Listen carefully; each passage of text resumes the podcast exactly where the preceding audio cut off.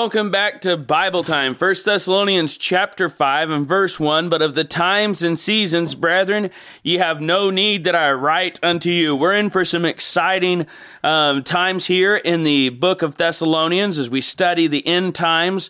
We're going to have several more verses that directly relate to the end times. We'll wrap up the book of 1 Thessalonians by the grace of God and start 2 Thessalonians, which goes right into the day of the Lord, and it goes into the um, Jacob's trouble, time of Jacob's trouble, known as the Great Tribulation. Now, here in 1 Thessalonians 5 1, he's, he's opening the fifth chapter, which by inspiration of the Holy Ghost, um, the apostle Paul is writing here with Silvanus and Timotheus, it's important to remember that this whole letter is a whole letter. It's not just a it wasn't written as chapters, in other words, it was written as a solid letter, one chunk. Um, the chapter breaks came in later and are very useful. I think it's a wise thing to leave them alone. Don't go tampering with the t- chapter breaks and verse breaks and all that in the Bible. God knows what He's doing. And I would, and I think it's healthy to have a reverent fear of God and not mess with His Word, even in areas where um, we just have traditional chapter breaks and stuff like that. But I would also encourage you not to take the chapter breaks as breaks in theology, but rather to take them as points of reference to help you find your place and keep reading the Bible. There's a lot of places in the Bible that will not make sense if you read one chapter a day. And you need to read a whole lot more than that and consume the Word of God in order to get the sense of the scriptures. So here in chapter 4 it says um, in verse 15, For this we say unto you by the word of the Lord, that we which are alive and remain unto the coming of the Lord shall not prevent them which are asleep. For the Lord himself shall descend from heaven with a shout, with the voice of the archangel, and with the trump of God, and the dead in Christ shall rise first. Then we which are alive and remain shall be caught up together with them in the clouds to meet the Lord in the air. So shall we ever be with the Lord. Wherefore comfort one another with these words. Our last lesson, we talked about the comfort that God wants us to have in the end times, that God wants you to understand end times prophecies in the Bible. And God has made it attainable. God has made it something that can be understood. God wants you to understand His Bible. It's the will of God for you to understand. The Bible says that Jesus took His disciples and then opened He their understanding so that they could understand the scriptures. God is able to teach you. The Bible says says that he has made the foolish things of this world to confound the wise. So stop looking to the wise men of this world for understanding of the word of God and instead go in your simplicity, go in your ignorance, go in your need, go in your lack of understanding and ask God for wisdom. The Bible says, if any man lack wisdom, let him ask of God who giveth to all men liberally and upbraideth not, and it shall be given him. But it also says, let him ask in faith, nothing wavering. For he that wavereth is like a wave of the sea driven with the wind and tossed. Let not that man think that he shall receive anything of the Lord.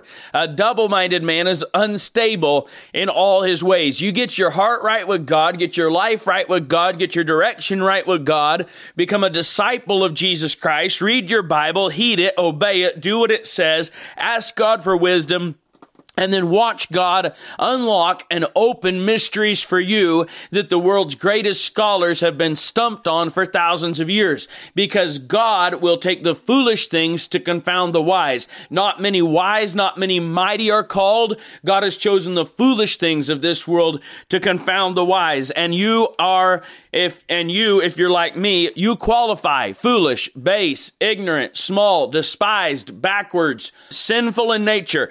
But if you'll get right with god repent of your sins repent of your self-righteousness Repent of your own ideas, lay down your denominational axe that you have to grind, and get out the old fashioned Bible, the old Word of God, translated directly from the original text into English in the authorized version, King James Bible, revised seven times up into the 1870s in the Scrivener's edition. Just get the old fashioned Bible without all the extras, the bells, the whistles, the chopped out sections, and the commentaries. Read it and trust God and ask Him to teach you, and He he will teach you. and you will learn things and you will grow in the grace and the knowledge of God. Here in chapter 5, verse 1, he's talking to this baby church, this fledgling church, this jumpstart church, this church born in trouble, a church that after three Sabbath days of reasoning, Paul had to leave and send back the preacher boy, Timotheus, at possibly as young as the age of 15 or 16 years of age, to go back and establish this church in the faith. And here, this church, this baby church, he writes to them in chapter 5 and verse 1 But of the times and the seasons, brethren, ye have no need that I write unto you. Ye have no need that I write unto you. He's saying you already know. You know the times and the seasons. Go to First Chronicles 12 and verse 32. We're going to see some guys here that know the times and the seasons and what Israel ought to do. This is at the time of the coronation of David. And we're coming to a time and a place in history where our David, Jesus Christ the righteous, is coming back to be crowned, and there are some people who are going to be ready, and there are others who are not.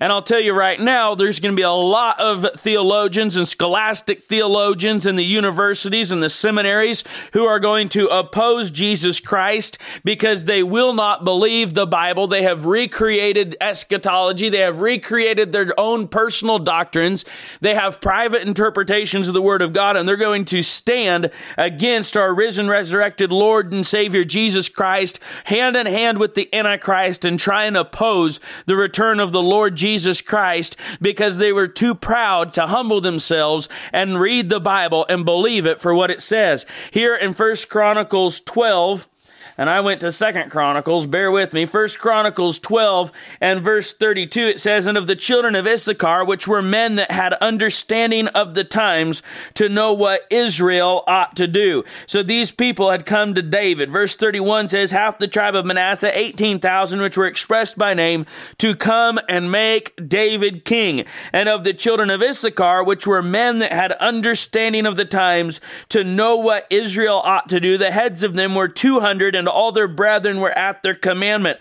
All their brethren were at their commandment. As one with one heart and one mind, the tribe of Issachar came to make David king with 200 of their brethren as captains, but they were men who had understanding of the times to know what Israel ought to do. As true it is, as it is that God wants you to be comforted by understanding the end times, God wants you to understand the end times. The take the mysteries and the doubts, the clouding out of the word of God. Daniel in the Bible was a dissolver of doubts, understanding hard sentences. God wants you to have your doubts dissolved. God does not want you walking around in a fog about the end times. He wants you to understand it. If God wants you to be comforted by it, He wants you to understand it. We noted yesterday, or not yesterday, but in the last lesson, we noted that comfort is simple comfort is sure, that comfort is not something that is um, hard to understand. Comfort's very easy to grasp. And so if God wants to comfort you with the end times theologies of the Bible, then we must necessarily understand and agree that the end times theologies of the Bible are very simple and very sure, and they are. The reason this is such a battleground is because the devil doesn't want you to understand it, and the big comp- and the big bookstores and the big book writers and the book big book sellers and the big seminaries want you to think that you've got to pay them big bucks and sit at their footstool to learn these things, and God just wants you to go to the Bible. We talk about revival in this land and how much we need revival. Revival will come when God's people shut the TV off, they shut YouTube off, they turn the internet off, and they get their phone and they throw it off into the corner somewhere and they get alone with God and an old fashioned authorized version Bible and read it until God changes them, and then we'll have revival in this land. Once we drop all the junk, all the garbage, all the extras, all the bells and whistles, all the thrills and chills, and get back to what God says, we'll have revival. Now, here in Matthew 16 and verse 1, the Pharisees also with the Sadducees came and tempting desired him that he would show them a sign from heaven. Oh, brother, uh, they come up to him, oh, Jesus, Master Jesus, which they were lying when they called him Master, when they called him Rabbi. That was all deception. They come up, Rabbi, Rabbi, tell us about the next blood moon. Tell us when the next sign from heaven is going to come. By the way, the Word of God says, Be not dismayed at the signs of heaven as the heathen are. It says to learn not the ways of the heathen and be not dismayed at the signs of heaven. Don't be staring at the astrology charts. Don't be staring at the blood moons. Don't be staring at the stars in the sky and looking at all of our religious so-called Christian astrologers out here with their chantings and their divinations and their false hope and their false prophecies. Get back to the Bible. The Pharisees come and say, show us a sign from heaven. He answered and said unto them, when it is is evening, ye say it will be fair weather, for the sky is red. And in the morning it will be foul weather today, for the sky is red and lowering. They're rubbing their hands together. He's talking about the sky. He's talking about colors. Boy, that sells good. We might get a book out of this thing, or we'll kill him, one or the other.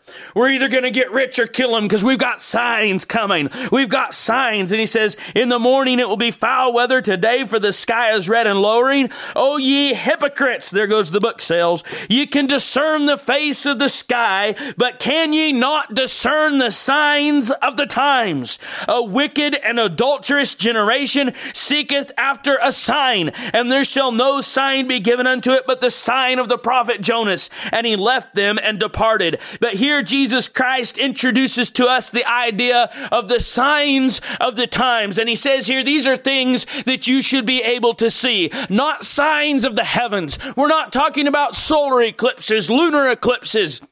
We're not talking about planetary eclipses. We're not talking about a comet. We're not talking about the star of Christ in the east. He's saying there are signs of the times. You ought to be able to understand by the times that you're living in, when you're living in, and what's coming next. He says, can't you understand that as the signs of the times in 1 Thessalonians 5 1, that fledgling church, that beginner church, that basic church, that jumpstart church Paul wrote to and said, but but of the times and seasons, brethren, ye have no need that I write unto you. They got it. a brand new baby church with no Bible school education got the signs of the times. And now Paul was able to comfort them because they had the signs of the times figured out. So we're going to look at this in the Bible today. We're going to look at the times and the seasons as it says here, but of the times and seasons, brethren, ye have no need to that I write unto you because of a lot of us are such good Christians and have been Christians so long that we don't understand how to understand the signs of the times anymore. And we've gotten it so muddied that we need someone to write to us and tell us about the signs of the times and of the seasons. So let's get into that. Let's look at the times first and go to Ephesians chapter 3. Father, in Jesus' name, I pray that you would bless your word and strengthen us, give us understanding, glorify your Son, Jesus Christ. Lord, I marvel at your word and the wisdom of your word. I, who am an unworthy, unprofitable servant, Lord God, and have no right to claim any kind of knowledge or wisdom other than that which is readily available in your word. Lord, I am grateful to you and I worship you and I praise you for the privilege of opening your word and preaching your word. I thank you, Father, in Jesus' name, for you've chosen this base, this foolish thing to show your wisdom and your knowledge in. And I'm grateful, Father, for the privilege and humbled, Father. And I thank you, Lord, in Jesus' name. Amen. Ephesians chapter 3. For this cause I, Paul, the prisoner of Jesus Christ, for you Gentiles, if ye have heard of the dispensation of the grace of God which is given me to you word, how that by revelation he made known unto me the mystery as I wrote afore in few words, how that by revelation, or uh, whereby when ye read, ye may understand my knowledge in the mystery of Christ, which in other ages was not made known unto the sons of men, as it is now revealed unto his holy apostles and prophets by the Spirit. Now here Paul introduces you to the big subject of dispensations, which you need the only the little bit the Bible has to say about it to really comprehend. One of the worst things that you can do is go and get a good old big book by Charles Ryrie called Dispensationalism and try and read it. And by the way, he's a pretty good, he had a pretty good handle on it as far as I could get when I started to read it, but I couldn't even make it through the book because it was dead cold letter killing death. And that's nothing against Charles Ryrie. That's just the fact that we need to get back to the Bible. Get back to the Bible. Brother Ryrie probably had some good things to say, and there's some of you out there that might have gleaned some good things out of it. But we've got to get back to the Bible and stop arguing all of these theories that men come up with. now, here he says, which in other ages was not made known unto the sons of men. This is really, really simple. The Bible just told you, look up here. The Bible just told you that in other ages, men could not understand the truths that we understand now. This is something that people often call progressive revelation, that God has revealed more truth about himself throughout the ages at different times. That does not mean that God has changed because he hasn't. God has never changed, but God has changed the amount of revelation available to man. And this is obvious. And anybody that wants to argue this is just a, is probably a fool. And they're probably trying to waste your time. And we're going to read about them later when we get to Peter and talk about scoffers because God's clear in His Word. And if you read the Bible, it's patently obvious that Abraham didn't have the book of Matthew. We shouldn't have to have an argue, argument about that, right? Is that pretty plain? Daniel did not get to read the book of John or the book of Romans. Now, that doesn't mean that they had a different God or a different way of getting saved or anything like that. So, all of you out there that want to preach that fruitcake false gospel for the Old Testament, you need to trash that and get back to the Word of God. We're saved by faith, by grace through faith. And the Bible teaches the Bible teaches in Romans that Abraham is the father of faith to all them that believe. That may be tied in with Galatians, but Abraham believed God and it was counted to him for righteousness. Noah found grace in the eyes of God. There has never been any other way to be saved than through grace, by grace through faith. That is the only way. Now, the expression of the outworking of faith, of believing God, has been different in different ages. A Jew who believed God would show that he believed God by taking sacrifices to the temple. And if he didn't obey God and take sacrifices to the temple and despise the law of God, it was proof he did not believe God. So the outward manifestation of the works of faith has changed. But faith at the root is what God has always required. The just shall live by faith. And that phrase is first said in the Old Testament. The just shall live by faith. so here we have a dispensation, a which is just means all right, if I had a bag of candy, I could dispense it to you. And I could give 10 to you and 10 to you and 10 to you and 20 to you and 20 to you and 40 to you and 50 to you and 60 to you if that's what I wanted to do. And that would be dispensing it. All this means is that as God dispensed time, that God is in control of time, that God is not only the author of time, the creator of time, but he's the controller of time and that the times and the seasons are in his hand. In fact, there's a verse, I didn't get it written down. I wish I had written it in. Jesus said, um, spoke of something that, that, that he said is not even known to the Son, but to the Father who has control of it, speaking of a time, of a specific time that was coming. I didn't look up that verse. You can look it up if you can find it. So here we have the dispensation of the fullness of times. Back in Ephesians chapter 1 and verse 10, he says that in the dispensation of the fullness of times, he might gather together in one all things in Christ, both which are in heaven and which are on earth, even in him. so you would say, Are you a dispensationalist? And I would say, I'm a, I believe the Bibleist. That's what I am. I believe the Bible. And the Bible talks about dispensations, and I believe what the Bible says about dispensations. I don't believe what all your little groups and subgroups and schisms and doubtful disputations say about dispensations, but I believe what the Bible says about it that God has dispensed the times. Jesus talked about the signs of the times, and the fact that there are different times is obvious throughout the Bible. Here in chapter 3, in verse 6, that the Gentiles should be fellow heirs and of the same body and partakers of the promise. Now, this gives us, and that promise is in Christ by the gospel. This gives us the age that we are in. A time is equivalent to an age. A time is a moment from a certain point in a clock on a day to another certain point on a clock in a day. And an age is the exact same thing. So the times and the ages. And this gives us the understanding that what we are in today is this time that the Gentiles, this is our time today, present tense, that the Gentiles should be fellow heirs and of the same body and partakers of his promise in Christ by the gospel, whereof I was made a minister according to the gift of the grace of God given unto me by the effectual working of his power. Unto me, who am less than the least of all saints, is this grace given that I should preach among the Gentiles the unsearchable riches of Christ and to make all men see what is the fellowship of the mystery. Now, this fellowship is going to tie into a body that we're about to see here in verse 10. So here is what is the fellowship of the mystery, which from the beginning of the world hath been hid in God, who created all things by Jesus Christ.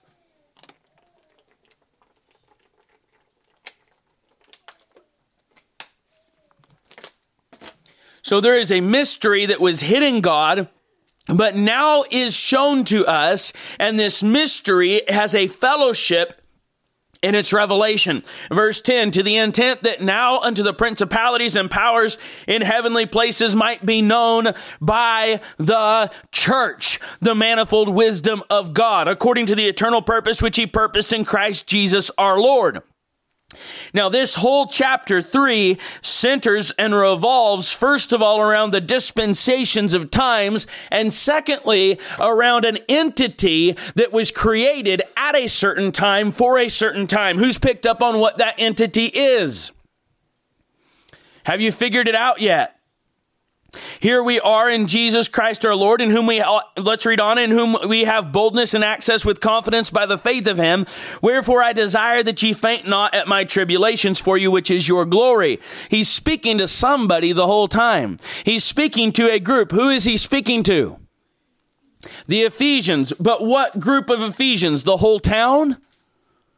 No, he's speaking here by the will of God to the saints which are at Ephesus. And here he's speaking to these that the Gentiles should be fellow heirs and to the and that there's this fellowship and that these things might be made known by the church. And he's saying this to the church at Ephesus. Have you figured out the group or the entity that this time is revolving around that God has dispensed this time to? The church, thank you. The church is the group, the entity that Christ has dispensed this time to. So we have a dispensation of times, a giving of times. God has given, listen to me, this is what dispensations are all about. God has given a time. God has given a opportunity. God has given an open door. God has given a fellowship. God has given revelation. God has given a commission to a group, to an entity that he has commissioned. And that group that he has commissioned and dispensed this time to is the church. It says here, for this cause I bow my knees unto the Father of our Lord Jesus Christ Verse 15, of whom the whole family in heaven and earth is named. So here's this family, which we've talked about just previously as the church, that he would grant you according to the riches of his glory to be strengthened with might by his spirit in the inner man, that Christ may dwell in your hearts by faith, that ye being rooted and grounded in love may be able to comprehend with all saints what is the breadth and length and depth and height, and to know the love of Christ which passeth knowledge, that ye might be filled with all the fullness of God. Now unto him that is able to do exceeding abundantly above all that we ask or think according to the power that worketh in us. Unto him be glory in the church by Christ Jesus throughout all ages, world without end. So the logical base, listen to me, the Bible's logical if you take it literally and logically and ask God for wisdom to fill in your gaps in human understanding, it all opens up. Here, these ages will be, are manifested in the church. And then he says, world without end. So here, these ages, at this point, he's talking about glory in the church by Christ Jesus throughout all the ages. So this church then is the culmination, the, the fullness of times that he talked about in chapter 1 and verse 10, that in the dispensation of the fullness of times, he might gather together in one all things in Christ, both which are in heaven and which are on earth, even in him.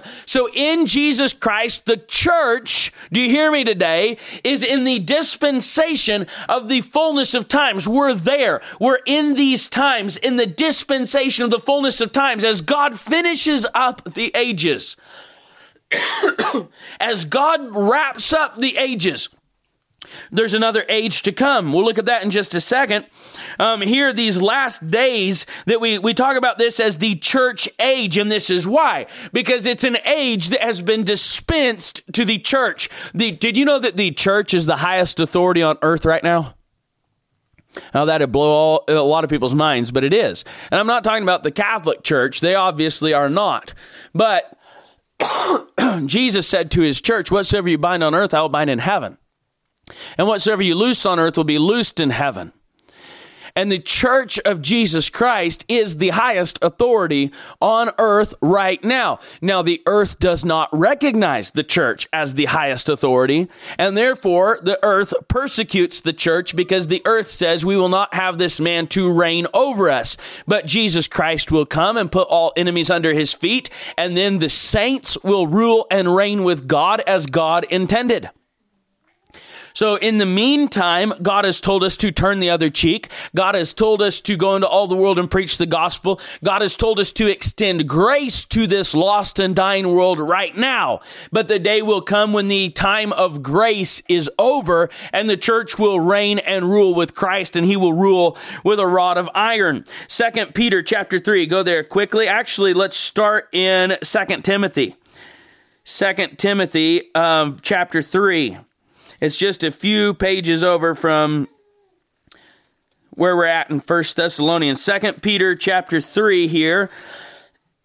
this know also that in the last days perilous times shall come. Again, we're looking at the times and the seasons. So he says, in the last days perilous times shall come. We're going to look at some of the signs of the times here. And if you can't figure out what time we're in, you need some serious help or you're just not even saved and you work for the devil and you're trying to sow disinformation in the church. And there's a whole lot of that going on out there today.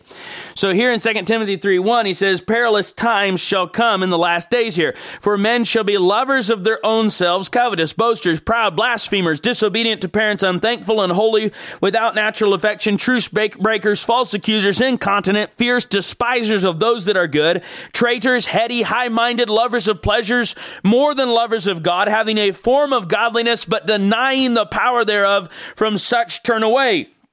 And he goes on and on. For if the, he said, um, for of this sort are they which creep into houses and lead captive silly women laden with sins, led away with diverse lusts. Have we ever seen such a day of adultery, of disobedience to parents, of unthankfulness, of unholiness, of lovers of pleasure more than lovers of God? Verse seven: ever learning and never able to come to the knowledge of the truth. This is where your seminaries fit in the Bible, right here. This is what they're for. These seminaries are for Jannes and Jambres who withstood Moses. Seminaries are for the bunch of brainy intellectuals who will not submit themselves to the Word of God. So instead, they have to go find a human hierarchy and a human theo- theology so that they can lord it over other people and act like they're better than everybody else. Again, there are some good Christians who have survived seminaries, but they are few and far between. One good man calls seminaries cemeteries where good Christians go to die. Very true, very right. Now, as Jannes and Jambres withstood Moses, so do these also resist the truth. Men of corrupt minds reprobate concerning the faith. But they shall proceed no further, for their folly shall be manifest unto all men, as theirs also was. But thou hast fully known my doctrine, manner of life, purpose, faith, long suffering, charity, patience, persecutions, afflictions, which came unto me at Antioch, at Iconium, at Lystra, what persecutions I endured, but out of them all the Lord delivered me. Yea, unto all that will live godly in Christ Jesus shall suffer persecution. But evil men and seducers shall wax worse and worse, deceiving and being deceived. What is the answer that he gives in these last times? Is it more Bible schools? Is it more commentaries? Is it more theologians? He says, But continue thou in the things which thou hast learned and hast been assured of, knowing of whom thou hast learned them, and that from a child thou hast known the holy scriptures, which are able to make thee wise unto salvation through faith which is in Christ Jesus. All scripture is given by inspiration of God and is profitable for doctrine, for reproof, for correction, for instruction in righteousness, that the man of God may be perfect, thoroughly furnished unto all good works. Hallelujah. The Word of God is the answer to it all. But in the last days, men will be lovers of pleasures more than lovers of God. Go to 1 Timothy, or let's see, 1 Timothy 4, chapter 1. So there we saw that men will be given over to um, le- um, all kinds of lusts, which is also, that ties in with um, 2 Peter 3 3. We'll get there in a second. First Peter, boy, I'm tangled up. Sorry, my notes are kind of scrambled here. First Timothy 4 1. Now the Spirit speaketh expressly that in the latter times some shall depart from the faith, giving heed to seducing spirits and doctrines of devils, speaking lies in hypocrisy, having their conscience seared with a hot iron. Now, if you have given heed to seducing spirits, doctrines of devils, and seared your conscience with a hot iron, and you're speaking lies and hypocrisy, you're not going to be able to see with the times and the seasons because you're going to fit right into them. And it's awful hard whenever you're the one condemned to condemn yourself. He says, forbid forbidding to marry and commanding to abstain from meats which God hath created to be received. So here we've got the Catholics and the Hebrew roots. The Catholics forbidding to marry, the Hebrew roots commanding to abstain from meats which God hath created to be received with thanksgiving of them which believe and know the truth. For every creature of God is good and nothing to be refused if it be received with thanksgiving, for it is sanctified by the word of God and prayer. If thou put the brethren in remembrance of these things, thou shalt be a good minister of Jesus Christ, nourished up in the words of faith and of good doctrine whereunto thou hast attained. So again, he takes them back to the words of Jesus Christ, um, the words of faith and of good doctrine wherein thou hast attained. Again, the answer being the Holy Scriptures. So we have um, there in Second Timothy chapter 4, lusts, and here in Second Timothy 3, we have license. Or in Second Timothy 4, we have legalism. Second Timothy 3, we have license. Go back a couple pages there, or one. I may have the wrong reference again. 2 Timothy 3, 1. That's the one that we read. I apologize for this mix up. 4 3. 2 Timothy 4 3. I'll get we'll break it down once we get through this and get the references in case you're taking notes. 2 Timothy 4 3 For the time will come when they will not endure sound doctrine, but after their own lusts shall they heap to themselves teachers having itching ears. What's the answer here? He charges Timothy before God and the Lord Jesus Christ, who shall judge the quick and the dead at his appearing in his kingdom. Again, the kingdom has not come yet.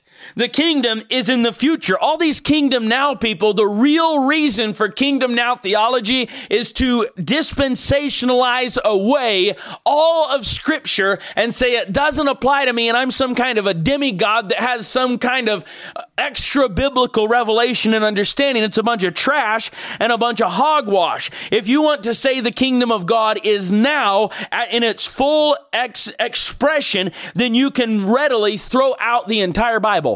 None of it applies directly to me. It's a historical figure piece. Now my own mind is my Bible. That's the whole ploy, the whole gimmick behind that trash. He says here, the quick, eh, Christ who shall judge the quick and the dead is appearing in his kingdom. Preach the word. Be instant in season, out of season, reprove, rebuke, exhort with all long suffering and doctrine. The answer is the word. But the time will come when they will not endure sound doctrine. People will go and listen to anybody talk about anything. But if a real preacher gets up and preaches the real word of God with the anointing of God on him, they will flee like roaches when the light comes on. They'll go listen to some woman with a dyke haircut talk about your best life now with old Osteen smiley face down there, and but they won't listen to the word of God. They'll go to a prophecy conference and get fleeced for thousands of dollars by false prophets who every other word they say out of their mouth is a blatant lie, and they but they won't come down to an old country church on the back lane, backside of a mountain, and listen to a slobbering, spitting mountain preacher preach the truth with the power of God on him. And I've been to those churches and I've seen those preachers preach, and I've listened in awe. Well, God moved and looked around at 20 people sitting there. And in the big city down at the foothills of the mountains, you can go to a big conference and watch some guy in his $15,000 suit fly in on a $300,000 Learjet and smack somebody on the head and they fall over backwards. The guy goes home to his harem and you send him $15,000 and you and your hundreds of thousands of people go flocking to watch him smack people on the forehead. Oh, Benny Hinn and his crowd and that whole mess. Listen to me. The time has come. He said the time will come. I'm telling you, the time has come when they will not endure sound doctrine. We are there. but after their own lusts shall they heap to themselves teachers having itching ears and they shall they shall turn away their ears from the truth and shall be turned unto fables. What does he tell timothy? He sandwiches this thing with preach the word. And in verse 5 watch thou in all things endure afflictions. Do the work of an evangelist. Get out there and preach the gospel of jesus christ in the face of it all. Hallelujah so we have lust, we have license, we have legalism. Go to 2 Peter 3 3. That legalism comes in there where they um, um, command you to abstain from marriage and from meats. 2 Peter 3 3. Get this here. If you can't see the times yet, I'm telling you, you got your blind, you're blinded. 2 Peter 3 3. Knowing this first, that there shall come in the last days. There it is again, those last days. We need some men with understanding of the times. Knowing this first, that there shall come in the last days scoffers walking after their own lusts and saying, Where is the promise of his coming? For since the fathers fell asleep, all things continue as they were from the beginning of the creation. So these men are promulgating a theory of evolution that depends on the idea of, and I forget the big name of it and I don't really care, but the idea that everything is always continuing. What's that theory called? Called? I can't remember it. Who cares? Anyway, they say all things continue as they were from the beginning of the creation. And verse 5 For this they willingly are ignorant of, that by the word of God the heavens were of old. They're, they choose to not believe God created the earth, and the earth standing out of the water and in the water, whereby the world that then was being overflowed with water perished. So they won't believe in the creation, and they won't believe in the flood. But the heavens and the earth, which were now, which are now, by the same word, are kept in store, reserved unto fire against the day of judgment and perdition of ungodly godly men. And they don't believe in the judgment coming. They don't believe that God created the world. They believe in evolution or some other kind of perversion. They don't believe that the, the, the, literal flood happened and that God overflowed the earth with water. They believe in a meteor strike. They believe the aliens came to earth in UFOs and abducted the dinosaurs. They'll believe anything but the flood. Anything but a literal Noah's flood and a literal creation. Anything. And then they refuse to believe the coming judgment of God. But he says in verse 8, But beloved, be not ignorant of this one thing, that one day is with the Lord as a thousand years, and a thousand years is one day. The Lord is not slack concerning his promises, as some men count slackness, but is long suffering to us. We're not willing that any should perish, but that all should come to repentance. But the day of the Lord will come as a thief in the night. We're going to get to this, Lord willing, tomorrow, or the next lesson, in the which the heavens shall pass away with a great noise, and the elements shall melt with a fervent heat. The earth also and the works that are therein shall be burned up. Seeing then that all these things shall be dissolved, what manner of persons ought ye to be in all holy conversation and godliness? Verse 12, looking for and hasting unto the coming of the day of God, wherein the heavens being on fire shall be dissolved, and the elements shall melt with fervent heat. Now, this day of God, we're going to look at this in a lot more detail in the coming days, Lord willing. If the Lord tarries and gives us the opportunity. He says, Nevertheless, we according to his promise look for new heavens and a new earth wherein dwelleth righteousness. Wherefore, beloved, seeing that ye look for such things, be diligent that ye may be found of him in peace, without spot and blameless. So these men who have understanding of the times, knowing what Israel ought to do, if you're one of these in our day and age, in the church age that knows what the church ought to do, then you know that we ought to be looking for Christ's coming, looking for the day of the Lord, that we may may be found in him in peace without spot and blameless. We ought to be purifying ourselves even as he is pure. Go to 1 Corinthians 15 quickly. We have um, here where it's going to say, Then cometh the end, tells us there's something else yet to come. We are living in the dispensation of the fullness of times according to the word of God. And this is also known as the church age, which is not written out verbatim like that in the Bible, but we can put the pieces together to come up with that explanation explanation that this is the church age. Which age are we in? The church age, a human name for a God given doctrine. So the church age in the Bible is what we are in. 1 Corinthians 15, 22, for as in Adam all die, even so in Christ shall all be made alive. But every man in his own order, Christ the firstfruits, afterward they that are Christ's at his coming. Then cometh the end. So here you have Christ resurrected, then you have Christ's at his coming. Then cometh the end when he shall have delivered up the kingdom to God, even the Father, when he shall have put down all rule and all authority and all power power. Now you can see that in Revelation, I believe it's chapter 19. We'll go there real quick. Hold your place in First Corinthians. We'll see how far we get today. We haven't even covered, um, well, we're about two thirds through. We might get through today. We'll see. So, Revelation 19, you have the return of Jesus Christ. Revelation 20 and verse 5, he says, But the rest of the dead lived not again until the thousand years were finished. This is the first resurrection. And you see that in verse 4. I saw thrones, and they that sat upon them, and judgment was given unto them. And I saw the souls of them that were beheaded for the witness of Jesus and for the word of God, and which had not worshipped the beast, neither his image, neither had received his mark upon their foreheads or in their hands. And they lived and reigned with Christ a thousand years. And there's the thousand year reign of Christ Christ that is coming. And this is here in verse 24. Then cometh the end when he shall have delivered up the kingdom to God, even the Father, when he shall have put down all rule and all authority and power, which apparently is the end of the thousand year reign. So what we see here is that Christ, the first fruits, is the first resurrection. The first resurrection started the third day after Christ's death, and it ends in Revelation 20 and verse 5. So there's a span so far of over 2,000 years in which the first resurrection exists. How about that? Circuits blowing. But that's what the Bible teaches here. The first resurrection entails Christ, the first fruits, they that are Christ at his coming, and then the end when he delivers up the kingdom to God. For he must reign till he hath put all enemies under his feet. The last enemy that shall be destroyed is death. Now we know from the word of God that the dead in Christ will rise when Jesus Christ comes back.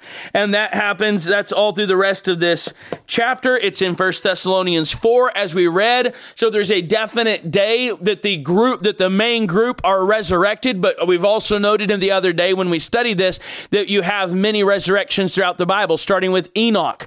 Um, he wasn't actually resurrected. He was raptured, so to speak, caught up to meet the Lord.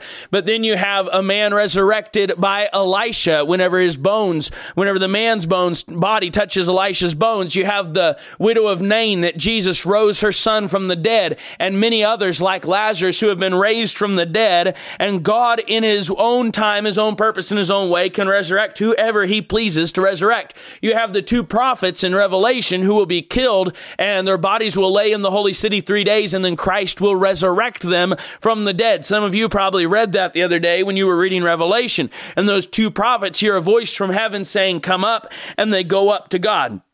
They're, they're bodily resurrected. This has happened many times and will happen again. So this day of Christ here is yet to come. The day of Christ mentioned in the Bible, also the day of the Lord. There's uh, many different references for this thing, and that is yet to come. It's always put as a future time following the age of grace, the church age. We call it sometimes the age of grace, but the reality is that grace is the only thing that God's ever given and the only way that anyone's ever been been saved is through grace. You see, you can go to seed on any one of these doctrinal points and make it your big thing and exclude all other balancing scriptures, and you end up being off balance and eventually heretical. Some of you out there saying, Yeah, you sound like a covenant theologian right now. You say everyone was only ever saved by grace. Yeah, that's absolutely true. There's only ever been salvation by faith through grace. That's the only way anybody's ever been saved. But there's also two testaments, an old and a new. There's a there's a better covenant, the Bible says, established on better promises. You got to take the whole Bible. You have to take the whole thing. You can't just take one thing out of it and then build your doctrine around your one thing with the rest of your own ideas. You have to take the whole Bible. So we have this post church age. Go to Second Thessalonians 2 and chapter 1 quickly. Now, we're just going to blitz through this in Second Thessalonians. Lord willing, we'll study it in more detail in the near future. But in Second Thessalonians chapter 2, it says, Now we beseech you, brethren, by the coming of our Lord Jesus Christ and by our gathering together unto him, that ye be not soon shaken in mind or be troubled, neither by spirit, nor by word, nor by letter, as from us, as that the day of Christ is at hand. So they had some jokers running around back then. They had scholastic theologians running around. They had a bunch of covenant theologians running around. They had a bunch of kingdom now theologians running around back then saying the day of the Lord is at hand. It's already come. We are living in the kingdom. It's kingdom now. That's what they're saying. The day of Christ is at hand. It's now. Kingdom now. He says, Let no man deceive you by any means, for that day shall not come except there come a falling away first, and that man of sin be revealed, the son of perdition. So that's the Antichrist, the beast, the man of sin, the son of perdition. Verse 4 Who opposeth and exalteth himself above all that is called God, or that is worshipped, so that he as God sitteth in the temple of God, showing himself that he is God. This is your abomination of desolation in Daniel, in the book of Daniel. We'll study this more whenever we get here. This is the revelation of the Antichrist. They're saying, listen, the day of Christ will not come until the Antichrist comes. You're not going to have Christ's kingdom on earth until the Antichrist has a shot at it. That's just Bible. Now, you can twist it all you want and make a mess out of your own theology and everybody else that you talk to, but the Bible's still the Bible. Let God be true and every man a liar. Verse 5. Remember ye not that when I was yet with you, I told you these things? And now ye know what withhold. Do you see this? When Paul was still with the Thessalonican church, he told them, this is advanced theology for most people in our age. Most people think eschatology is like, that's like the last lesson. You're supposed to start with tithing and coming to church regularly and wearing the right kind of clothes and getting involved in the bus ministry or sitting at nursing home or, or sitting in the nursery or going to nursing home. You're supposed to go to the training union, etc. Paul started with eschatology. Isn't that amazing? That's because it's simple. It's child stuff. It's supposed to comfort you. It's supposed to be basic. It's amazing, absolutely amazing to me how, how we reveal our childishness in our day. we haven't even grasped the very basic starting theology that Paul began with after he taught Christ to the Thessalonican church. And we sit around going to prophecy conferences and thinking that we're so high minded because uh, we figured out that a locust was really a helicopter. What a bunch of rot. Lord have mercy on us. He says here, and now ye know what withholdeth, that he might be revealed in his time. Something's holding back the Antichrist, and he's going to be revealed, but there's something holding him back. For the mystery of iniquity doth already work. Only he who now letteth will let, until he be taken out of the way. So that let in the old use of the word let means to prevent, to keep from happening. It means to not let. The way that we use let today, we would have to put a not before that. He that now will not let, will not let, would be how we would say it because we've changed the use of that word over the last 150 years. So here there's a mystery of iniquity that's already at work. The mystery of the iniquity has to do with the revelation of the man of sin. And it says, only he who now letteth will let until he be taken out of the way. So there is someone in the way. Someone who was in the way when Paul wrote, and someone who is still in the way, or the man of sin would be revealed. And we're, and we're going on 2,000 years. And there's only one someone who lives more than 120 years in our day and age, and that's Christ, God the Father, God the Son, and God the Holy Ghost. This here is speaking of the Holy Spirit of God, which is the Spirit of the Son, Jesus Christ, sent into the world that is keeping the man of sin from coming out of the closet and showing the world his true nature. It says, uh, until he be taken out of the way. So there will be a day that he that letteth is taken out of the way, and then shall that wicked be revealed, whom the Lord shall consume with the spirit of his mouth, and shall destroy with the brightness of his wonder, of his coming, even him whose coming is after the working of Satan with all power and signs and lying wonders all you looking for signs and wonders, you're going to get them when the Antichrist comes on the scene because he's loaded with them. And you aren't reading your Bible, you're too busy with your prophecy conferences, and you're going to get your signs and wonders, and you're going to go all pandering after the Antichrist, kissing his feet and bowing down to the beast, kissing the image of the beast, taking the number of the Antichrist. You say, I would never take that. Yeah, right. You already do. You've already got his junk all over your house. And every time you go to these dumb prophecy conferences out here, full of all their lying prophets, you're getting full of the doctrine of the beast. It says, And then shall that wicked be revealed, whom the Lord shall consume. So when he is taken away, that's the Holy Spirit. Now, the church age began when Jesus Christ gave the Holy Spirit to the church at Pentecost. Now, the new covenant began at John the Baptist. The Bible says the law and the prophets were until John. So don't give me this stuff that it's the Old Testament till Acts 8. That's trash. And all this other stuff. It's Old Testament until Acts 2. Why do we have to reinvent the wheel? God already divided the times. You have an old covenant and a new covenant established on better promises. And the Bible says the law and the prophets were until John. It's over now. John came. Jesus brought grace and truth. The Bible says the law came by Moses, but grace and truth came by Jesus Christ in John chapter 1. So Jesus Christ has ushered in the new covenant and during the time of the new covenant, he has launched the church age with the giving of the Holy Spirit of God, the promise of the Father, which ye have heard of him. He said, Tarry ye in Jerusalem until you be endued with power from on high. This is he who letteth, this is he who is holding back the man of sin. Pay attention today. When Jesus Christ comes back for his church, the body of Christ, the Holy Spirit of God is in his church. So the physical manifestation of Jesus Christ in this world, of the Holy Spirit in this world, is the church. Some of you just lost it again. The physical manifestation of the Holy Spirit of God in this world today is the church. Anointed, empowered, washed, filled, and working for Christ, preaching the gospel, following Jesus, keeping his commandments. This is the physical manifestation of the Holy Spirit. Whenever Christ takes his body out of the world, he is removed from the world, takes the church out of the world, the man of sin will be revealed. That is what is letting. As long as the church exists on the earth, the Antichrist cannot be revealed. The reality is, until the church is taken out, the Antichrist is not going to be revealed. Paul is saying, don't let anybody deceive you. But this is a really heavy topic. We'll have to study that a lot more, Lord willing, when we get there. Think about that. When the church pulls out, the Holy Spirit pulls out. When God takes out his bride, the Holy Spirit goes out with him. And that's what's going to allow the devil and his horde, because right now the church is the greatest authority on earth, not the devil. And Jesus said that whatsoever the church binds on earth will be bound in heaven. He said that no man can spoil the strong man's goods except he first bind the strong man. And you know what the devil keeps doing? He keeps trying to create the tribulation. he keeps trying and trying and trying. And every time he does, the church of the living God binds him and he's mad. Someday the church is going out.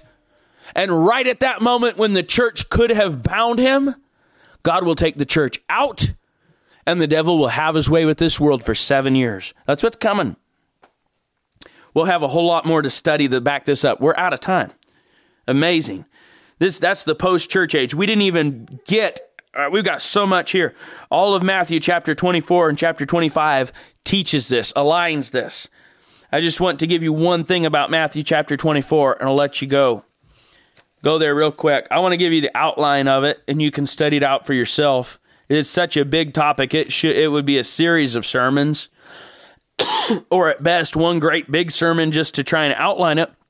Let me give you and listen. Outlines are important, but God gives His own outlines. Let's look at it. Matthew twenty four um, Jesus went out and departed from the temple. His disciples and his disciples came to him for to show him the buildings of the temple. And Jesus said unto him, See ye not all these things? Verily I say unto you, there shall not be left here one stone upon another that shall not be thrown down. Did you see what he said in verse 2? These things. And as he sat upon the Mount of Olives, the disciples came unto him privately, saying, Tell us, when shall these things be? Verse 3 is your outline.